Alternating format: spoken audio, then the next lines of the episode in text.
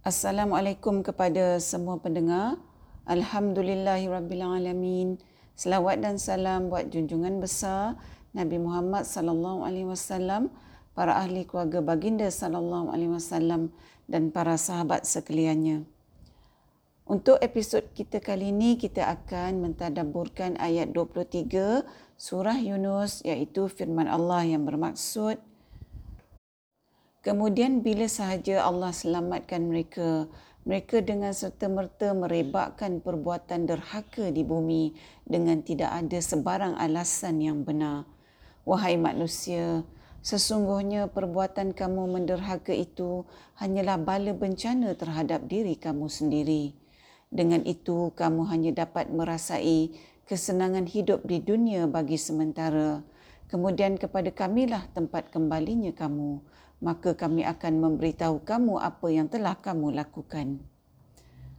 Dalam ayat 23 surah Yunus, Allah bagi tahu kita apabila Allah telah selamatkan manusia dari bahaya serta merta manusia lupa dan mereka mula buat kemungkaran di muka bumi tanpa alasan yang benar atau tanpa sebab-sebab yang syar'i. Maka dalam ayat 23 surah Yunus ni Allah bagi tahu kita bahawa apa saja kemungkaran yang dilakukan oleh manusia setelah mereka memungkiri janji untuk jadi taat, untuk sentiasa bersyukur kepada Allah, maka semua kemungkaran yang manusia tu buat adalah berbalik kepada manusia tu sendiri. Ha, cuma manusia tak sedar hakikat ni.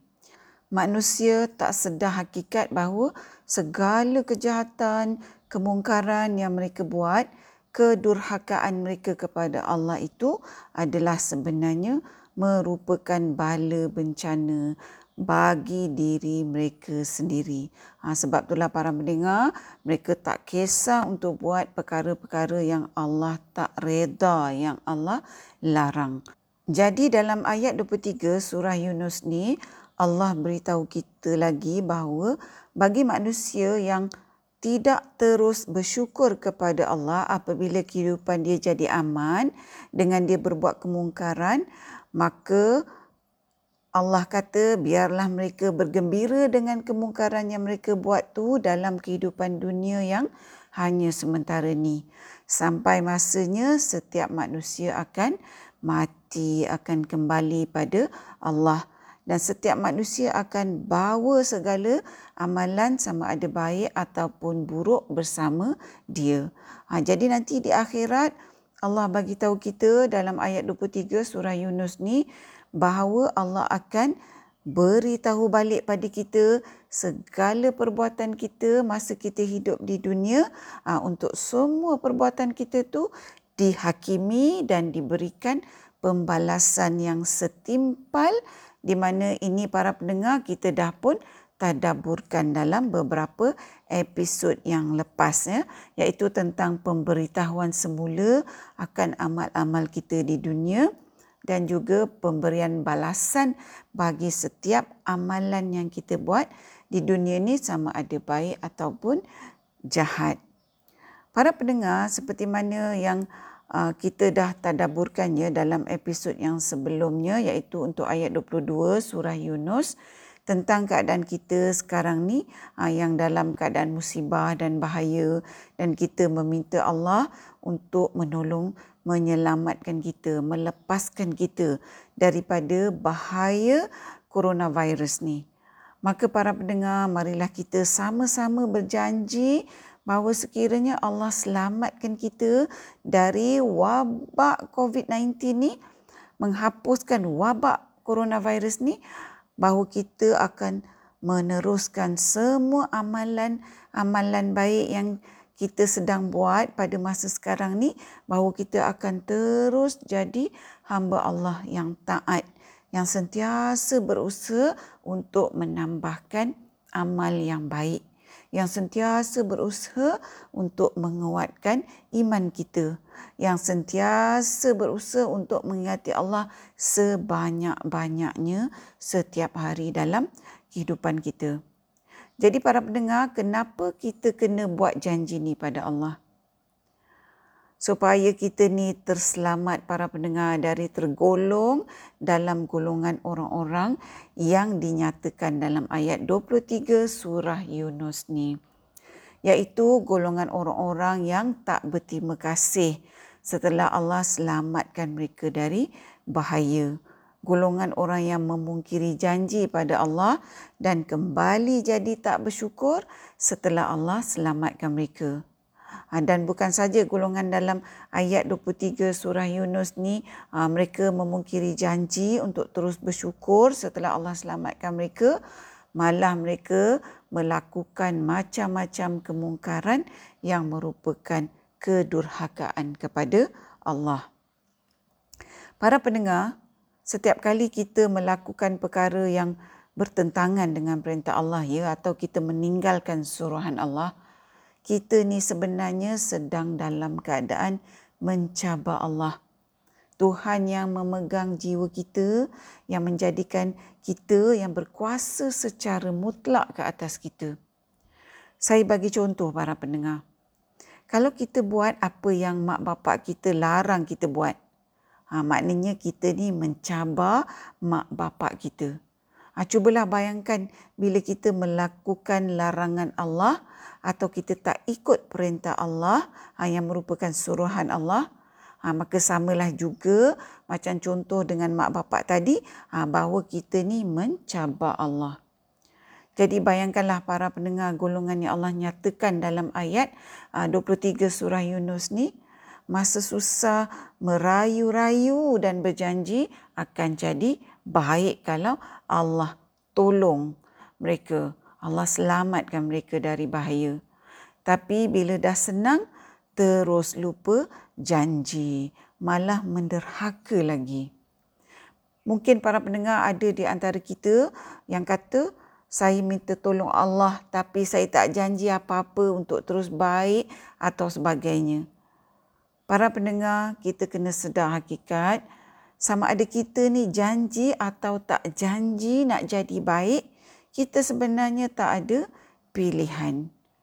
Kalau kita nak hidup selamat di dunia dan di akhirat, kita memang kena jadi baik. Kita memang kena jadi orang Islam yang taat kepada Allah. Sebab itulah para pendengar, Allah nyatakan manusia berjanji untuk bersyukur dalam ayat 22 surah Yunus semasa mereka dalam keadaan bahaya. Sebab orang yang bersyukur kepada Allah para pendengar adalah merupakan hamba Allah yang taat kerana dia sentiasa berterima kasih kepada Allah. Saya nak sentuh juga ya para pendengar satu lagi golongan ha, yang saya namakan golongan ni sebagai golongan ketiga. Hakikatnya para pendengar dalam keadaan kita sedang ditimpa musibah sekarang ni, terdapat segolongan manusia yang dia ni melakukan amal soleh tapi pada masa yang sama masih melakukan kederhakaan dan tak bersyukur pada Allah. Yang peliknya dalam keadaan manusia yang tak bersyukur dan melakukan perbuatan derhaka pada Allah, manusia-manusia ni ah, yang juga merupakan orang yang beriman, orang Islam juga memohon kepada Allah untuk menyelamatkan mereka dari musibah coronavirus yang sedang berlaku sekarang. Maknanya mereka ni sambil buat kemungkaran, sambil berdoa kepada Allah mohon pertolongan. Jadi para pendengar, siapakah golongan ketiga ni yang buat amal soleh tapi pada masa yang sama buat juga kemungkaran. Antara orang-orang yang termasuk dalam golongan ketiga ni para pendengar, ialah mereka-mereka uh, yang kalau kita lihat ya contohnya uh, secara peribadinya mereka ni uh, cakapnya lemah lembut iaitu peribadi yang baik. Mereka selalu buat amal sunat seperti solat sunat puasa sunat Isnin Kamis tak tinggal solat tahajud. Kita nampak mereka suka bersedekah. Mereka ni selalu bercakap tentang agama tapi pada masa yang sama secara halus tanpa orang lain sedar mereka juga uh, buat perbuatan-perbuatan mungkar ya seperti mengumpat orang, mereka suka cakap bohong, mereka suka menipu dan memfitnahkan orang, suka berpura-pura uh, dan sebagainya lah.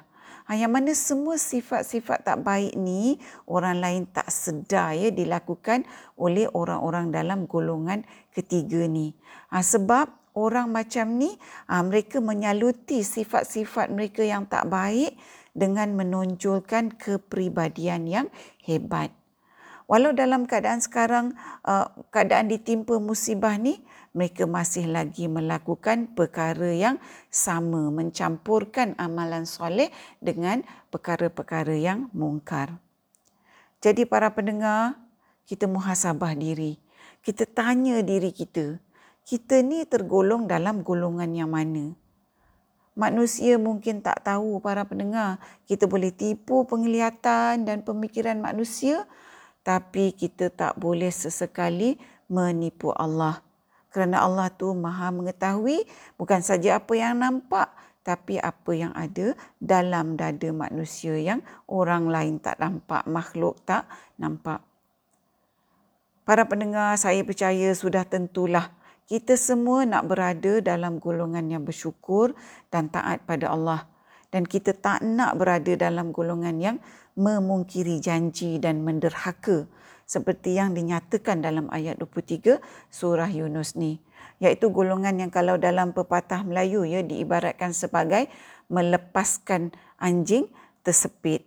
Bila bahaya dah tak ada dia melawan balik Ah, dan terlebih lagi para pendengar kita minta Allah jauhkan kita ah, dari tergolong dalam golongan yang ketiga yang kita nyatakan tadi iaitu golongan orang yang beriman yang mana mereka tu buat kebaikan ah, tapi disertakan juga dengan sifat-sifat yang tak baik amalan-amalan yang tak baik. Kita bimbang para pendengar golongan yang ketiga ni terjerumus dalam kancah munafik macam itulah para pendengar, syaitan tu sentiasa nak perdayakan manusia. Syaitan buat kita rasa bahawa kita ni baik sebab kita buat amal soleh. Kita solat tahajud, kita selalu puasa, kita selalu sedekah dan kita buat macam-macam lagi lah amalan soleh yang lain. Ha, yang mana dengan amalan-amalan soleh kita buat ni, ianya ha, membuatkan kita rasa kita ni baik. Sampai kita tak sedar bahawa kita ni pada masa yang sama sedang melakukan perkara-perkara yang menjadikan kita ni derhaka kepada Allah. Iaitu apabila kita melakukan perkara-perkara mungkar ha, secara halus macam kita kata tadi macam mengumpat orang cakap bohong ha, menipu memfitnahkan orang suka pura-pura dan ha, lain-lain sifat mazmumah ya ataupun sifat tak baik yang macam kita dah kongsikan tadi. Jadi para pendengar dalam keadaan kita sedang diuji dengan hebat sekarang ini, marilah kita sama-sama terus memperbanyakkan amalan-amalan yang soleh dengan hati yang ikhlas yang kita buat secara istiqamah dan kita tak campur adukkan dengan perbuatan-perbuatan yang Allah tak redai. Yang mana semua amal soleh yang kita buat sekarang ni para pendengar, kita mestilah buat dengan keikhlasan hati kita atas dasar takwa yang mana semua perbuatan amalan soleh yang kita buat ni, keikhlasan kita ni, kita akan teruskan sampai akhir hayat kita. Supaya dengan tu para pendengar kita terselamat dari menjadi golongan orang yang Allah nyatakan dalam ayat 23 surah Yunus ni. Begitu juga para pendengar, kalau sekiranya kita sekarang ni berada dalam keadaan golongan yang ketiga ataupun uh, kita ni orang Islam yang tak kisah pasal tanggungjawab agama, ha, maka kita ambillah iktibar daripada ujian yang sedang menimpa kita sekarang ni ha, untuk kita kembali bertaubat dan kembali menjadi hamba Allah yang benar-benar beriman yang sentiasa menghambakan diri kita kepada Allah iaitu seperti mana tujuan kita Allah hidupkan di dunia ini untuk menyembah Allah. Para pendengar, mudah-mudahan kita sama-sama mendapat petunjuk Allah dari tadabur ayat 23 surah Yunus ni. Dan mudah-mudahan dengan kita memperbaiki diri dan dengan ketaatan yang ikhlas kepada Allah, Maka dengan asbab ini Allah menerima doa kita semua untuk melenyapkan terus musibah COVID-19 ini dari muka bumi Allah. Para pendengar yang dihormati, setakat ini dahulu perkongsian kita buat kali ini. Moga kita bertemu lagi di episod yang seterusnya insya-Allah. Assalamualaikum. Sekiranya anda merasakan bahawa perkongsian tadabbur bersama Dr. H ini memberikan manfaat kepada anda, saya ingin mengajak anda untuk menyertai saya bergabung usaha menyemarakkan amalan tadabbur Quran dengan memanjangkan perkongsian ini kepada orang lain.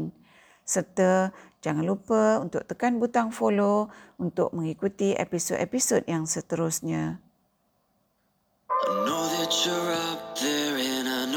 You me. I'm searching for answers and I know you see clearly. I know of your promise and I know that it's true. You've made my heart open, pray and pray.